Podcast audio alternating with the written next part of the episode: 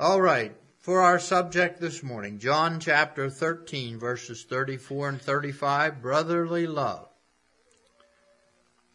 John 13, 34 and 35, our starting scriptures, our text. A new commandment I give unto you, that ye love one another, as I have loved you, that ye also love one another. By this shall all men know that ye are my disciples, if ye have love one to another. Well, Jesus said, By this shall all men know that ye are my disciples. Do all men know that?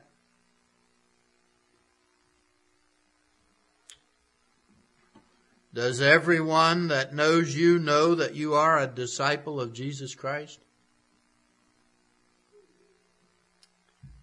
What is your love for the people of God? What is it like?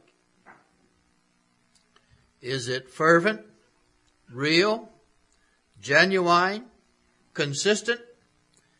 We'll look at some examples this morning of what the Bible tells us how to love our brother. The Bible tells us to spend for your brother, to long for each other. Paul said some laid down their neck for him. The Bible teaches us to abstain from our own will for the sake of our brethren. The Bible teaches us to tolerate our brother. It uses words like forbear and long suffer. Because it's not always easy to put up with some people. But you have to anyway. So the Bible must have recognized that. It's in there. It says, forbearing one another,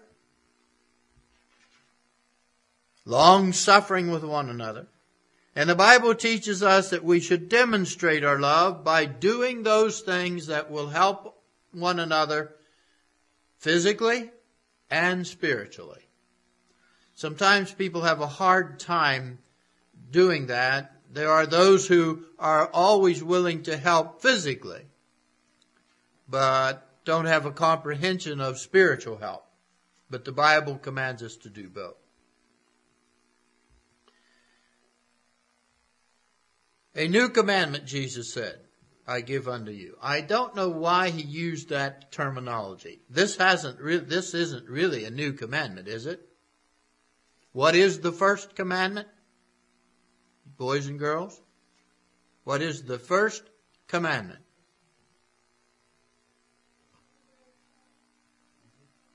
Love the Lord. Thou shalt love the Lord thy God with all thy heart, soul, mind, and strength, right? That's first commandment. God's family, Brother George Wilson brought that out ever so powerfully in one of his messages. He preached two messages, and the first one he brought that out ever so powerfully. It was so, the, the anointing of God and the presence of God was in that service in, in a most powerful way. You just had to be there to, to to feel it, to sense it. But God started with a family. He made Adam and Eve in the Garden of Eden, right? And then the devil intervened and caused all the, the hatred and the, uh, started with envy between brothers, right? And has so dis, uh, disrupted humanity and so distraught it down through the ages of time. And Christ come to as the solution, as the answer to put that family back together. So that we could love one another and enjoy one another and treat one another like we ought. Now governments, through the ages of time, and he, Brother George, very uh, good historian, he knows history very well, have attempted to uh, resolve the problems of humanity and, and teach us to get along with each other. And we're still working at that. In fact, our nation in current times uses human rights. You hear the term human rights a lot. And we decide if we're going to trade with China or not based upon their human rights policies. Yeah. Right? Well, what about our human rights uh, track record? Not too good in a lot of respects. At any rate, governments have attempted through law, through legislation, through force, to get people to treat one another the way we ought to. And it don't work. You cannot force someone to love you. You can't do it. The solution, the, the method that God has chosen is that we will love God, that we will repent of our sin, that we will put ourselves on the cross, that we'll deny ourselves and live the way God wants us to live. And when we do that, then hooked right to that first commandment is the second one, which is love your neighbor as yourself. So when Jesus made this statement, a new commandment I give unto you, I assume that he made it because the people of that generation had lost sight of it. So therefore it was new. And we could say in our generation and in our time, there are a lot of people that have lost sight of this commandment. So it's new. It's new to a lot of people. Love one another. A new commandment that I give unto you. Remember this 13th chapter of John, this setting. This is the Last Supper. This is where Jesus ate the Last Supper with his disciples. This is where he washed their feet. This was the last time he would sit around the table with these 12 men that he had chosen as his disciples. And so the words that he was, was speaking to them at that time, because he's not going to sit with them together again. He won't be teaching them on the hillside. No more. His ministry with them is essentially over. So he's emphasizing what he wants them to know, to remember. Love one another. And the way you love one another, by your love for one another, the whole world will know you're a disciple. Now see, religion has invented all these other ways of knowing who's a Christian. Right? We know that some people think that we know they're Christians because they wear black outfits and ride in buggies. Some people think we know they're Christians because they don't wear any jewelry or war paint.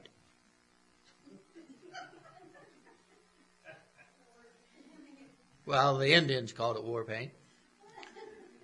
Some people think that we know they're Christians because they go to the church of God. Some people think we know they're Christians because they go to the church of the brethren. And so on. Right? But that isn't what the Lord said. The Lord said the whole world will know you're my disciple based on one point the love you have for one another. And that's been strained to such a terrible degree. Brother Wilson in his second message was preaching to that people have become so convinced of their church that they would rather their friend, their brother, sister, or family member go to hell than go to some other church. Now, what kind of love's that?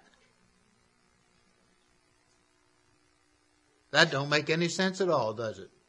And, and that's what George said. He said that's idiotic. And it is idiotic. Love one another. That's the commandment that Jesus gave to us. That is, that should be the emphasis. Let's review a, uh, an account in the Bible in 1 Samuel chapter 18 verses 1 through 4. 1 Samuel 18, 1 through 4.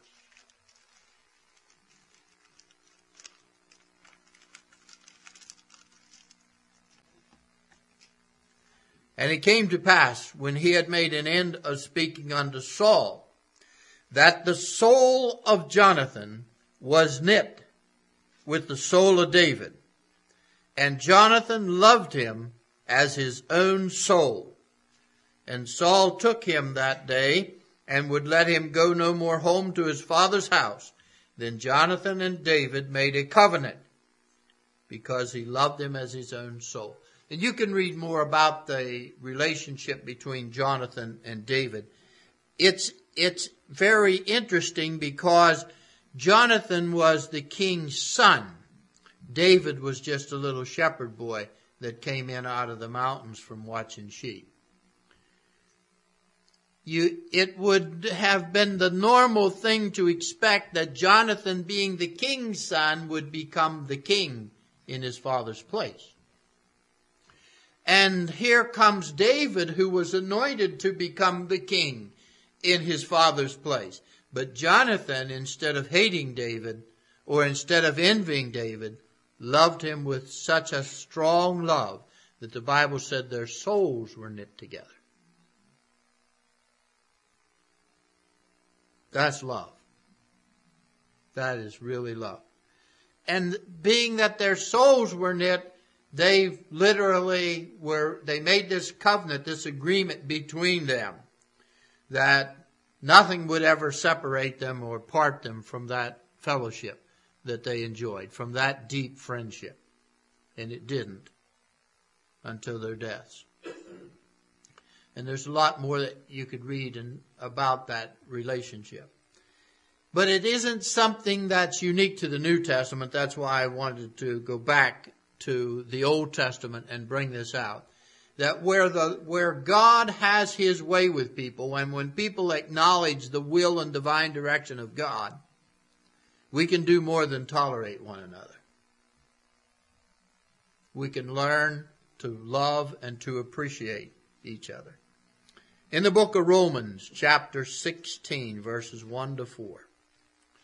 Romans 16, 1 to 4. I commend you unto Phoebe our sister, which is a servant of the church, which is at Cenchreae, that ye receive her in the Lord as becometh saints, and that ye assist her in whatsoever business she hath need of you. For she hath been a succor of many, and of myself also. Greet Priscilla and Aquila, my helpers in Christ Jesus, who have for my life laid down their own necks, unto whom not only I give thanks, but also all the churches of the Gentiles. Paul, writing to the Romans, is commending them to Phoebe, a sister no less. And there again, some people would rather you die and go to hell than hear a woman preach. How idiotic.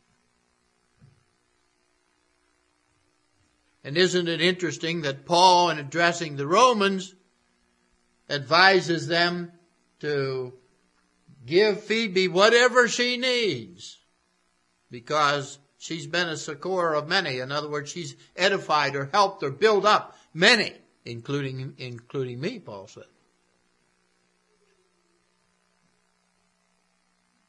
Good admonition, right? So it doesn't have to be a man. And of course, the argument is, well, all 12 of the disciples were men. But we know that God pours out His Spirit on men and women.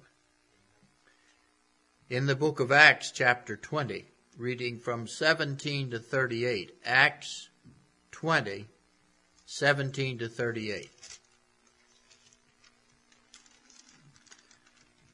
God had revealed to the apostle Paul that he was going to Jerusalem and that there he was going to suffer many things beginning there. He would be bound.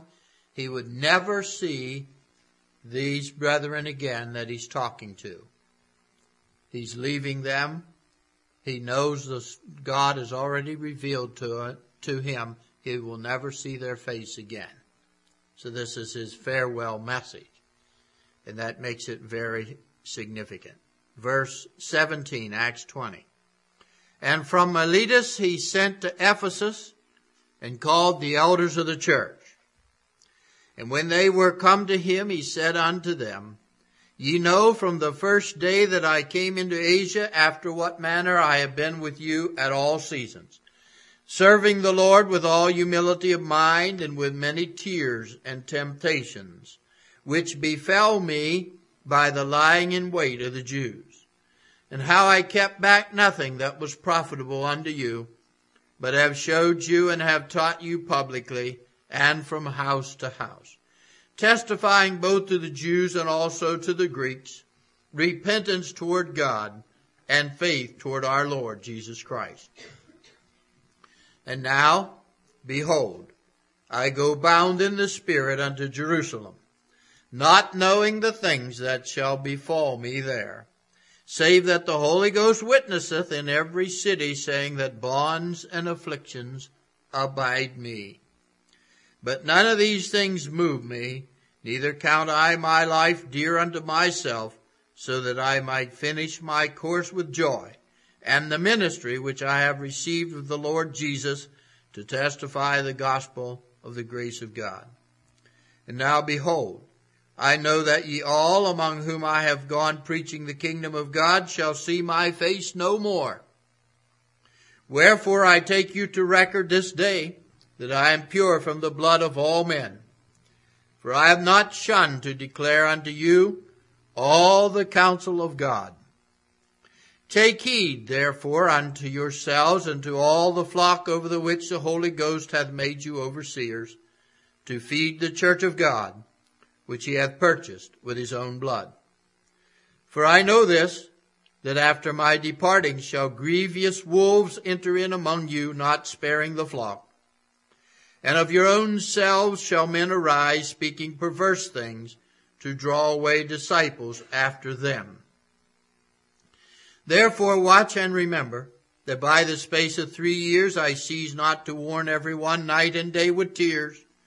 And now, brethren, I commend you to God and to the word of his grace, which is able to build you up and to give you an inheritance among all them which are sanctified. I have coveted no man's silver or gold or apparel.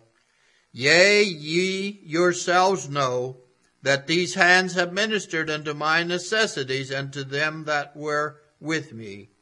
I have showed you all things, how that so laboring you ought to support the weak, and to remember the words of the Lord Jesus, how he said, It is more blessed to give than to receive. And when he had thus spoken, he kneeled down and prayed with them all. And they all wept sore and fell on Paul's neck and kissed him, sorrowing most of all for the words which he spake, that they should see his face no more. And they accompanied him unto the ship. Sorrowing much, they're not going to see him again. This, this sounds like a real sorrowing time. You know how it is when you go to camp meeting or you visit with someone and, and you're, you're going to leave and you're not going to see them for a long time? Saying goodbye sometimes takes some people hours because they're not going to see them again for a long time. But he, and here in this situation, they knew they'll, they'll see his face no more. This is the last time we're going to see him. We don't always have that opportunity. God doesn't always reveal that to us.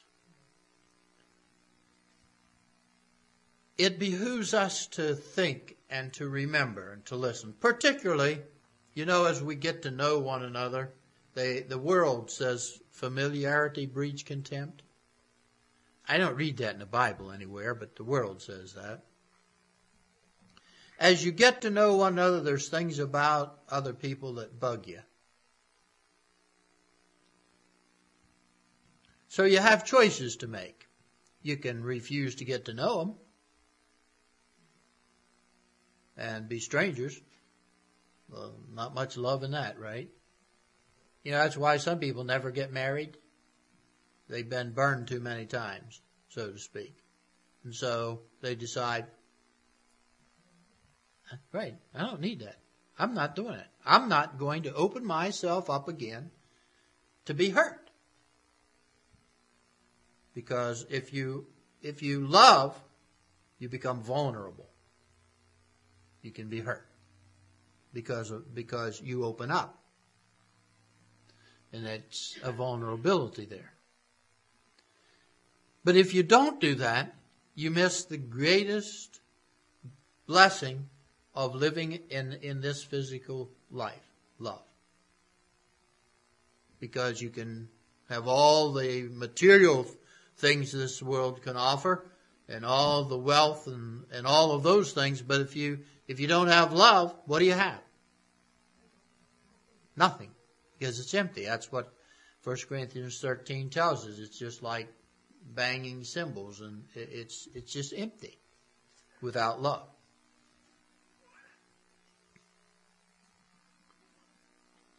So you love and you open up and you get to know one another as you open up and as you become familiar with other people, you learn their faults as well as their uh, assets. Do we not? We all know it's true. But someday, someday, I thought of this when we were there at the ministers' meeting. Now, Brother Collins Bless his heart. Brother Collins can talk, can have something to say for a couple of minutes, and 20 minutes later, he's still at it. And oft times you wonder, did he say anything? But you know, someday will be the last time I'll hear him do that. And then he'll be gone. And guess what's going to happen when he's gone? I'm going to miss him. I'm going to miss him. Even though he does some things that bugs me, particularly when it's time to quit and he starts on his 20 minute speech. And bless this, bless that congregation. They got another old brother that's been saved just recently, a couple of years, that's worse than Brother Collins. so bless those people. Not to just tolerate them, but to love them. So it'll help you in, in appreciation for your brothers and sisters if you just think a little bit, someday I'm going to miss this. And I, I encouraged the camp meeting in Oregon one year that way because Sister Stegmeyer loves to sing. I have never seen anybody love to sing like that. And they'll sing a song and she'll say, could we sing that third verse again? And then they'll sing that, could we sing that fourth verse again? You know. And of course, people who, who are there week after week after week become weary of that. And when the enemy would cause you to become weary of some of the things about one another that kind of just get next to you, think about this. They won't always be here. And someday I'm going to miss it. And someday I'm going to miss even the things that bug me now. Someday I'm going to wish they bugged me. And we, if, if you think about it, those of us that have lost parents, or brothers or sisters or grandparents that we were close to, and some of the things they did bugged us, but most of us say we would give anything if they were here today to bug us. Right? Well, that's the family of God. And the devil's business is to get us to uh, fight one another, to have friction, envy, strife, debate, all those things. That's the devil's business. And we have to work at this love business. Husbands and wives have to work at it, otherwise they don't stay together. And you and we live in a culture where people don't work at love very much. That's why the divorce rate is so high. That's why the runaway rate is so high. And we recent, we were in the runaway state. More runaways go to Florida than to any other state. And they've been doing that for at least 400 years since the Seminoles ran away and went there. But more people run away. More uh, young people run away from their home. And why is that? The love doesn't work, doesn't operate. People fall out of love easier than they fall in love. right? So we need to work at it.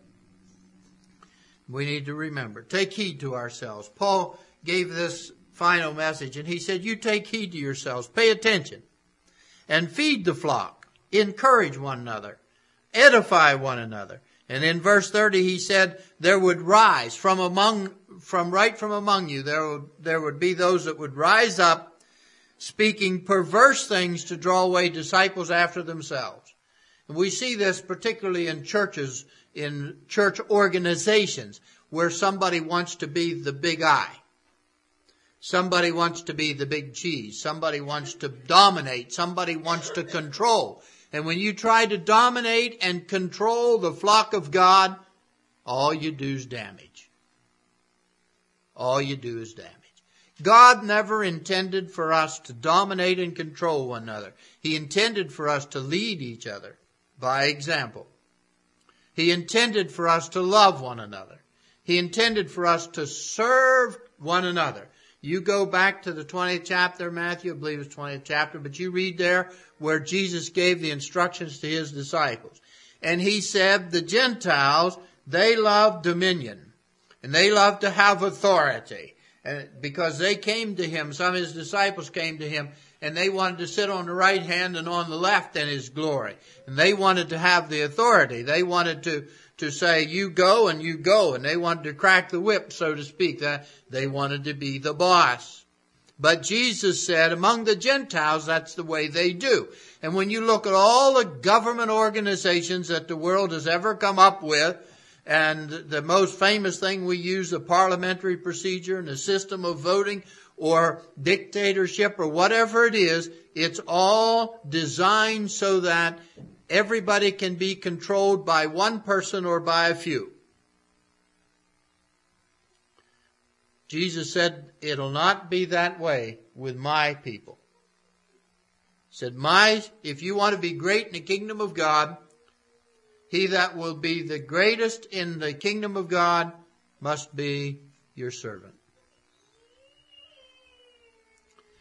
And that's the only way that it works. You can't fall, you can't it's hard to get mad at someone who serves you.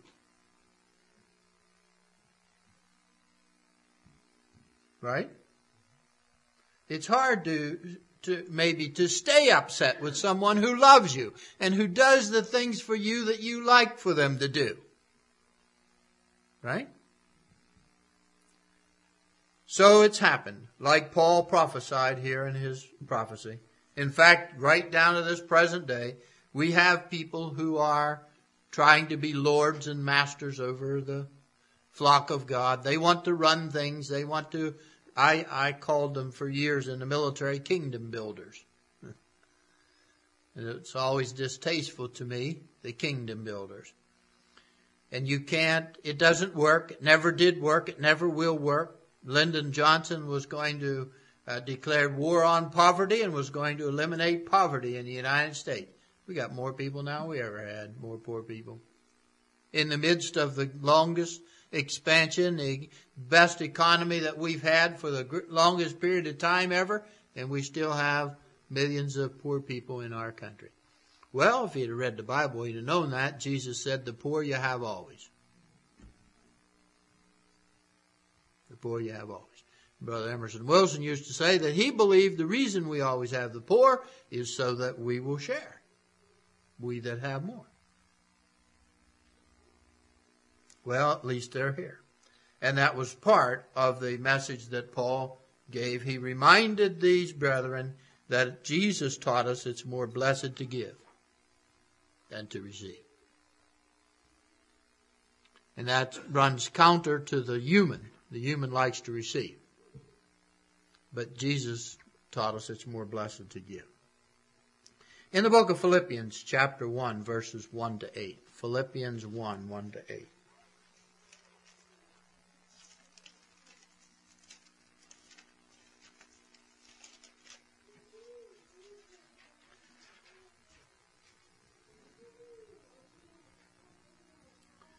Paul and Timothy, the servants of Jesus Christ, to all the saints in Christ Jesus which are at Philippi, with the bishops and deacons. Grace be unto you and peace from God our Father and from the Lord Jesus Christ. I thank my God upon every remembrance of you, always in every prayer of mine for you all making request with joy for your fellowship in the gospel from the first day until now, being confident of this very thing, that he which hath begun a good work in you will perform it until the day of Jesus Christ. Even as it is meet for me to think this of you all, because I have you in my heart, inasmuch as both in my bonds and in the defense and confirmation of the gospel, ye all are partakers of my grace. For God is my record, how greatly I long after you all in the bowels of Jesus Christ. And only you that have experienced that can really understand what Paul is saying. How greatly I have longed for you in my heart. I know I think as I making plans and preparations to make this trip to Nigeria. Oh, I look forward so much to, to being with Brother John again when we meet someone, when we become acquainted and our souls become knit together, how we long to have that fellowship with them and to be with them. In Philippians chapter 4 and verse 1, Philippians 4 verse 1, Therefore, my brethren, dearly beloved and longed for, my joy and crown, so stand fast in the Lord, my dearly beloved. In fact, we have confidence in this that someday, when we make it to that blessed other shore, we won't ever have to leave. We can be in, in each other's presence for eternity. Second Corinthians chapter 12 verses 7 to 21. Second Corinthians 12, 7 to 21.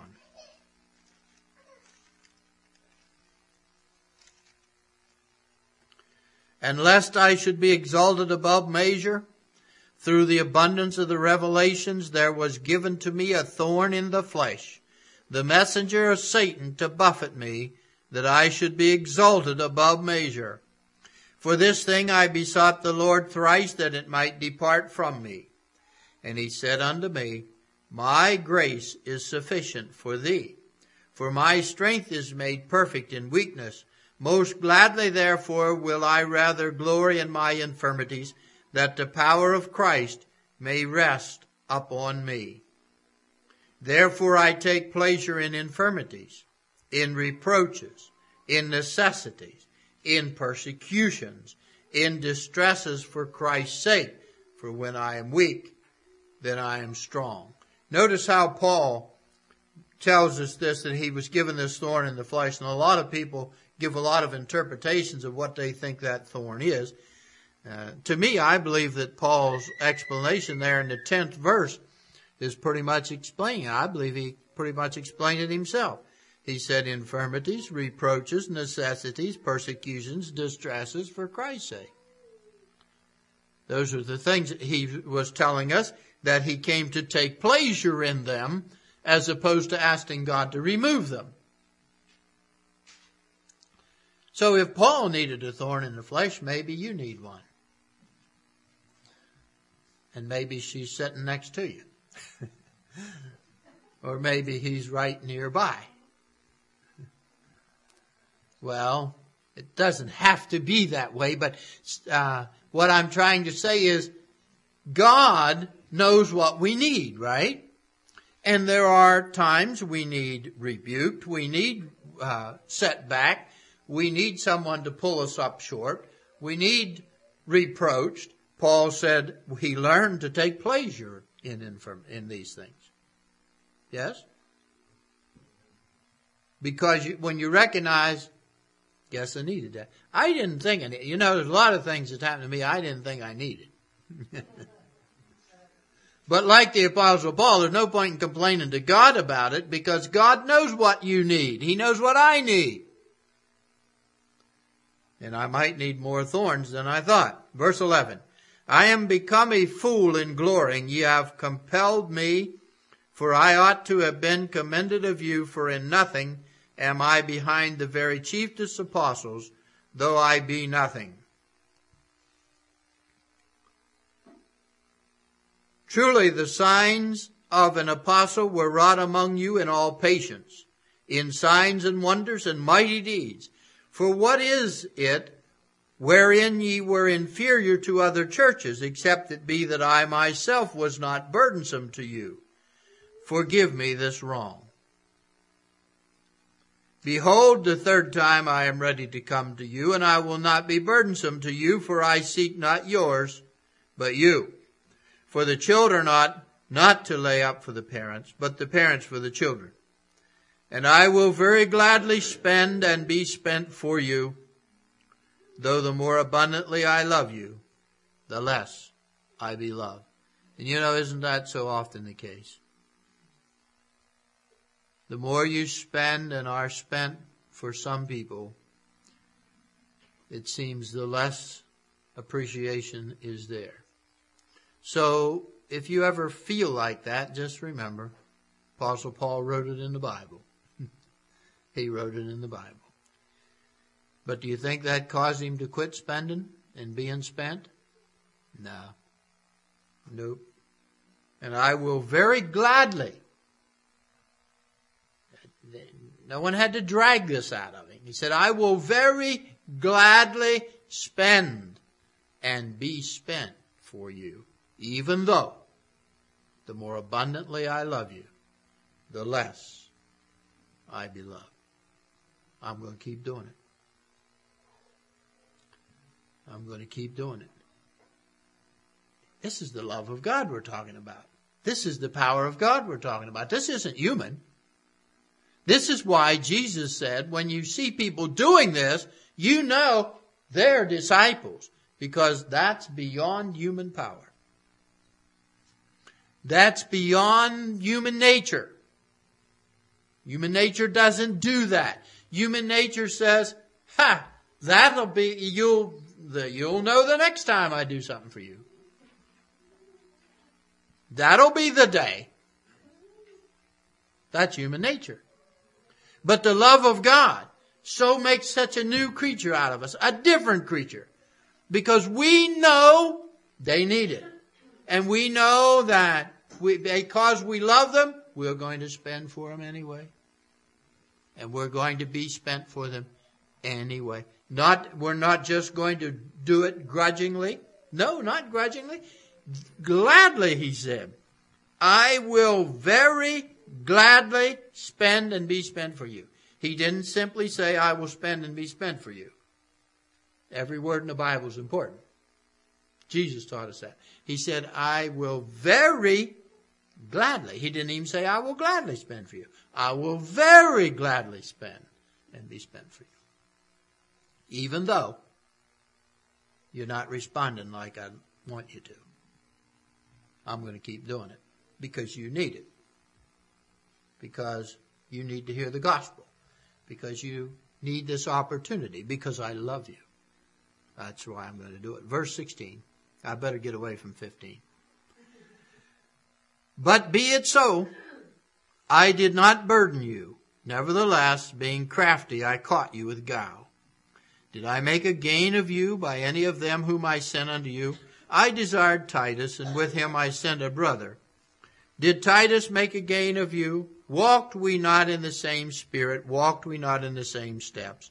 Again, think ye that we excused ourselves unto you. We speak before God in Christ, but we do all things, dearly beloved, for your edifying. That's the bottom line. For I fear lest when I come, I shall not find you such as I would, and that I shall be found unto you such as ye would not, lest there be See, when he's coming back, he doesn't want to find this. Lest there be debates, envyings, wraths, strifes, backbitings, whisperings, swellings, tumults, all the human reactions, all the human, the flesh rising up because he was hurt, because he was offended, because somebody stepped on his toes because she gets to do this and he gets to do that and I they never ask me anything and nobody speaks to me and nobody visits me and on and on and on. Paul said, when I come back, I want to come to you a third time. I don't want to find any of this. And you know, someday Jesus is coming for the church. And he don't want to find any of this. He wants us to get ready. He wants us to get prepared, to get rid of all this. And lest when I come again, my God will humble me among you, and that I shall bewail many which have sinned already and have not repented of the uncleanness and fornication and lasciviousness which they have committed. That's why we spend and are spent, so that we can get the way God wants us to be. Romans chapter 12, verses 1 to 20. Romans 12, 1 to 20. Now I know you're not used to such a long message. But see, the reason Brother Lonnie didn't preach as long was so that I'd have more time when I got back.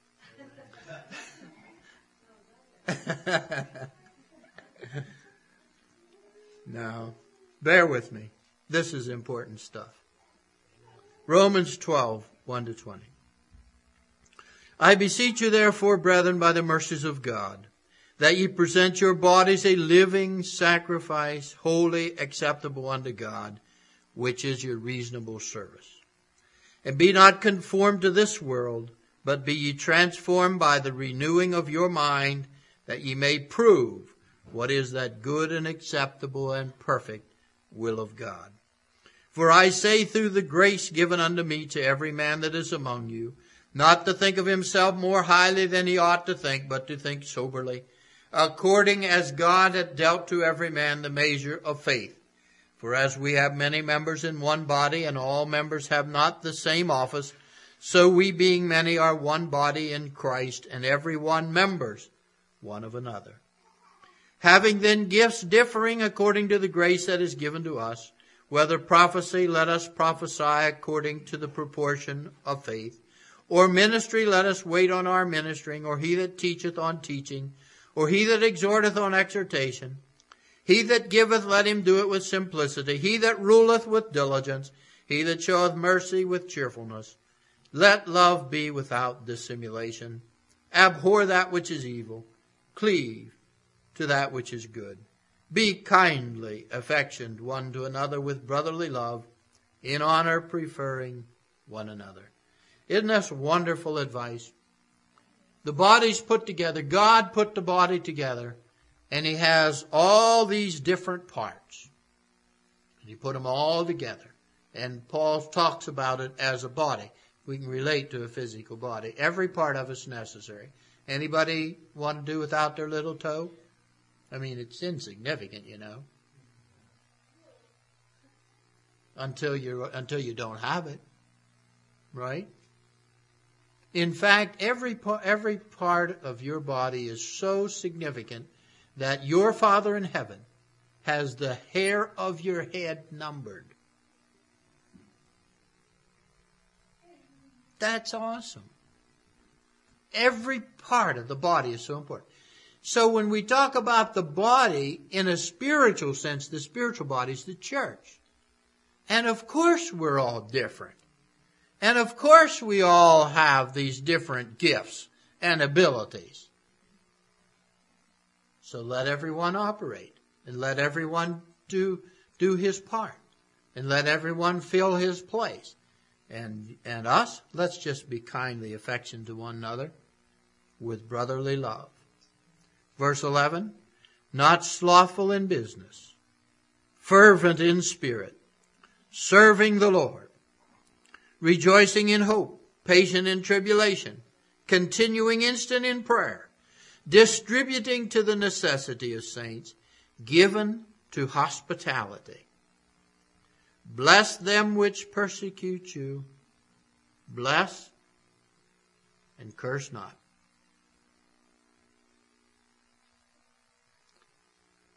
Rejoice with them that do rejoice, and weep with them that weep. Be of the same mind one toward another. Mind not high things, but condescend them in a low estate. Be not wise in your own conceits. Recompense to no man evil for evil. Provide things honest in the sight of all men. If it be possible, I'm glad he put that phrase in here. As much as lieth in you. I'm glad he put that one in here. Live peaceably with all men. If it be possible. As much as lieth in you. You gotta work at this. This is tough. This isn't automatic. This is difficult. Some people, it's just hard to live peaceably with them. So you're going to have to work at it.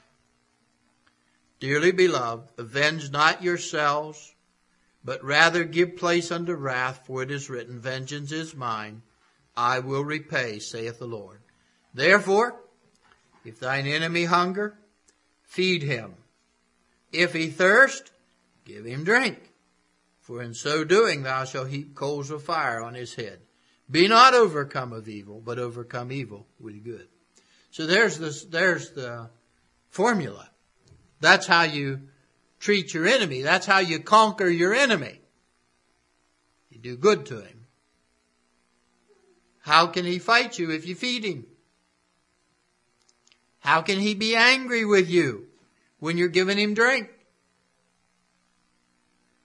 Even the world knows that that's why the, the world in their sales operations give salesmen the uh, expense account and say, take your clients out to dinner and buy them whatever they want. Uh, the, uh, treat them to the finest dinner and and so forth, because they know if you feed them, even though they think in their mind that isn't going to influence me any, will. It will. And who is your enemy? If you're a child of God, who is your enemy? The sinner. The sinner is your enemy. And where's your practice ground to learn how to treat your enemy? The home, the family, the family of God. Learn how to treat them. Learn how to do good to them.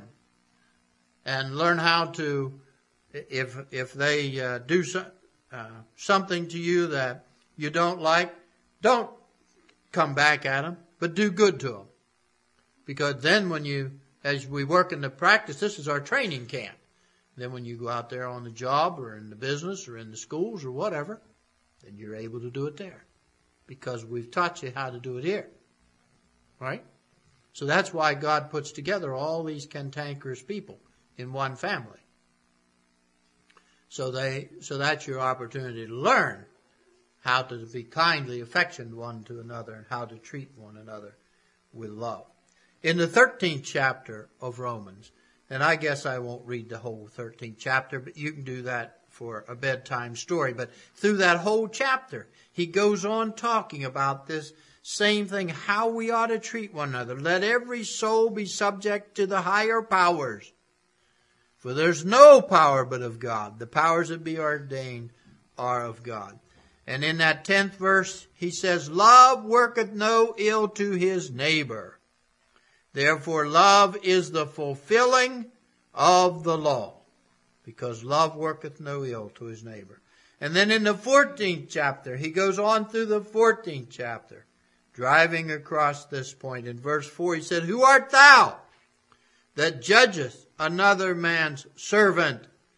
To his own master he standeth or falleth. Yea, he shall be holden up, for God is able to make him stand. First John chapter 4. First John chapter 4, verse 7 to 21.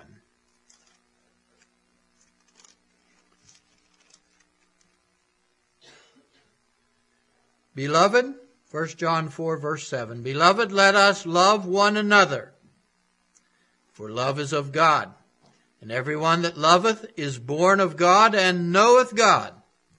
He that loveth not knoweth not God, for God is love.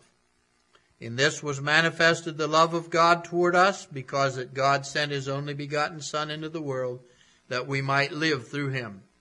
Herein is love, not that we love God, but that he loved us and sent his Son to be the propitiation for our sins. Beloved, if God so loved us, we ought also to love one another.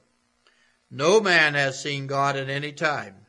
If we love one another, God dwelleth in us, and his love is perfected in us.